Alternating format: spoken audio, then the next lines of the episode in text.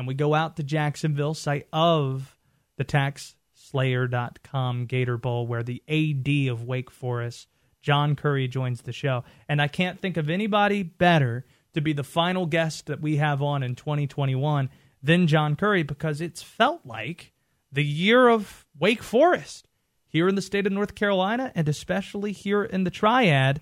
Let's start here, John. I have to ask this because of what happened with NC State a few days back. Does the has the team already done both teams done the final test that they need to do leading up to 11, 11 a.m. tomorrow? I don't think we're doing any final tests unless we have symptomatic student athletes, and to my knowledge, we don't have any. So, Josh, I'm coming to you live from Deektown TI AA Bank Field. Literally, if you're on social media, you can see that right now we're having our night before Wake Forest fan event. We got about 1,500 Wake Forest fan events here at the stadium. Fans here at the stadium. The scoreboards have WF Deektown with the strolling deacon on them. These two massive scoreboards here. It is just an awesome scene here. What has the team been doing since arriving in Jacksonville now that, unlike last year, teams are able to actually do fun things at a bowl location? It actually feels like a destination this year. Josh, it really does, and and and to be candid, this kind of experience uh, for the student athletes is what one dreams about a bowl experience being. You know, you're on the beach in Florida, 75 degrees and sunny, um, and this team has earned that. And over the last eight years under Coach Clawson's leadership, you know, building our way back into the state of Florida, uh, into a bowl environment. Um, the TaxSlayer Gator Bowl is a great organization. Goes back, you know, to 1946 when Wake Forest played the first Gator Bowl. Um, just a great world class student athlete experience for our student athletes, and they've had a great time. Um, they've also worked hard, but you know, when you're out on a natural grass, um, Bermuda grass field and it's 75 degrees, uh, practicing football, it, it's a little bit more fun, you know, than if it was 30 degrees or 40 degrees or, or something else. So it's uh, it's been a great environment for them. Wake Forest Director of Athletics John Currie with us here on WSJS Sports ahead of the Gator Bowl tomorrow at 11 a.m. against Rutgers. Let's go back to that a week ago, though. Give me a sense now that we're removed from it. What was that 30 hour stretch like from your standpoint? How many different times did you think it was going to be someone else not named Rutgers? Yeah, well, it was it was um, certainly dynamic. You know, for me, Josh, it really started on you know early Tuesday morning. Um, I was driving up to Boone because my daughter was up at a ski camp, and I was driving up there, and I got a text from Pat Kraft as I was passing through Wilkesboro. Um, and Pat, of course, is the AD at Boston College, and he was texting about their basketball team, and um, so we had to work on that for an hour or two, and then I got a screenshot that Will Pantages sent me a little bit later of a um, of, of a rumor that Texas A&M might not be able to play, and um, you know, so I talked to the AD at Texas A&M pretty quickly after that, and then it was a real collaborative effort with a lot of people. Certainly, Greg McGarity and his staff here at the Gator Bowl.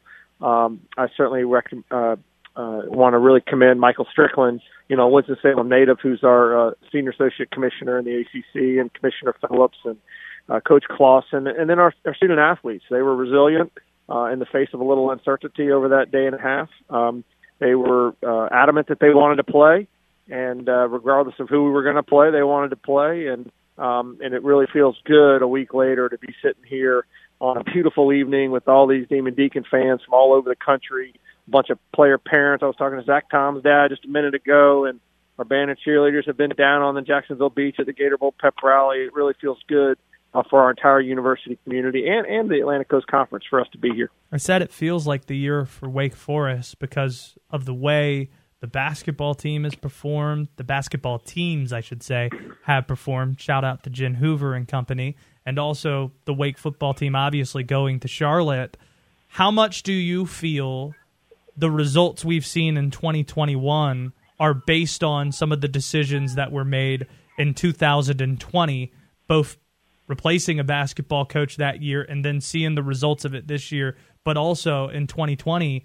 Wake Forest took some lumps in football, but a lot of the guys we saw out there and some of the rule changes we've seen have really benefited the Dukes. How do you feel about it?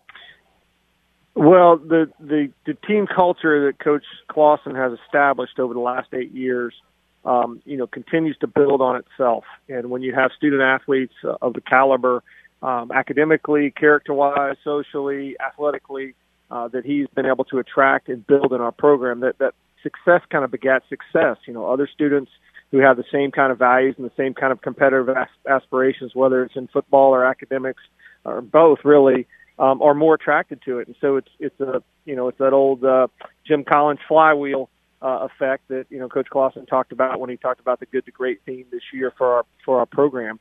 Um, so I, I think that that's certainly uh, the good decisions that our coaches made during the pandemic, um, the behind the scenes work from our training room staff and our team doctors and academic staff throughout that period of time enabled us to sprint out of the pandemic. And we talked about sprinting out of the pandemic. And then I would also recognize the Board of Trustees at Wake Forest University. Uh, we've had incredible presidential leadership at Wake Forest. You know, my my lineage with Wake Forest is Dr. Hatch, I mean Dr. Hearn, then Dr. Hatch, uh, and then now we we our board led us through a very successful leadership transition, going from Dr. Hatch's incredible tenure to now the uh, the start of what I believe will be another transformational tenure uh, with President Susan Wente. So, you know that that kind of behind the scenes leadership from a lot of different people has resulted in a lot of great momentum for our university at a time when when others candidly have have been staggered because they can't they could they didn't have the same kind of leadership in place. Speaking of leadership, and while we're reflecting on 2021, it wasn't Wake Forest uh, president's chair. The only thing that shifted this year, Jim Phillips stepping in for John Swofford as the commissioner of the ACC. Now that you've seen him work for, again, it's still a pretty small sample, but still some sample. What's impressed you the most if you had to pinpoint one thing rather than going through a list of things that you've seen from the commissioner? Well, I mean, you start with with the it factor. You know, Jim has the it factor, and Jim gets it. He gets college athletics, gets what's special about how intercollegiate athletics brings our communities together, and about these incredible opportunities for student athletes, and how uh, this this enterprise and intertwined with higher education really has been wonderful for our country. Um, and so he understands all those things, uh, and then lives and breathes it. And he has done a magnificent job of building communication um, with uh, with the different constituencies within the league. When you think about the head coaches of the different sports, or the presidents and the board, the athletic directors, the senior women's administrators, faculty, athletic reps, you you name it. Uh, Jim has just been tireless in his communication and with helping um, all those different constituencies uh, feel and and be part of kind of the forward trajectory and philosophy of the league. It's Wake AD John Currie with this year last thing for you. As the calendar flips to 2022 we're looking at so much and we've talked about it before that's changed in college athletics this year.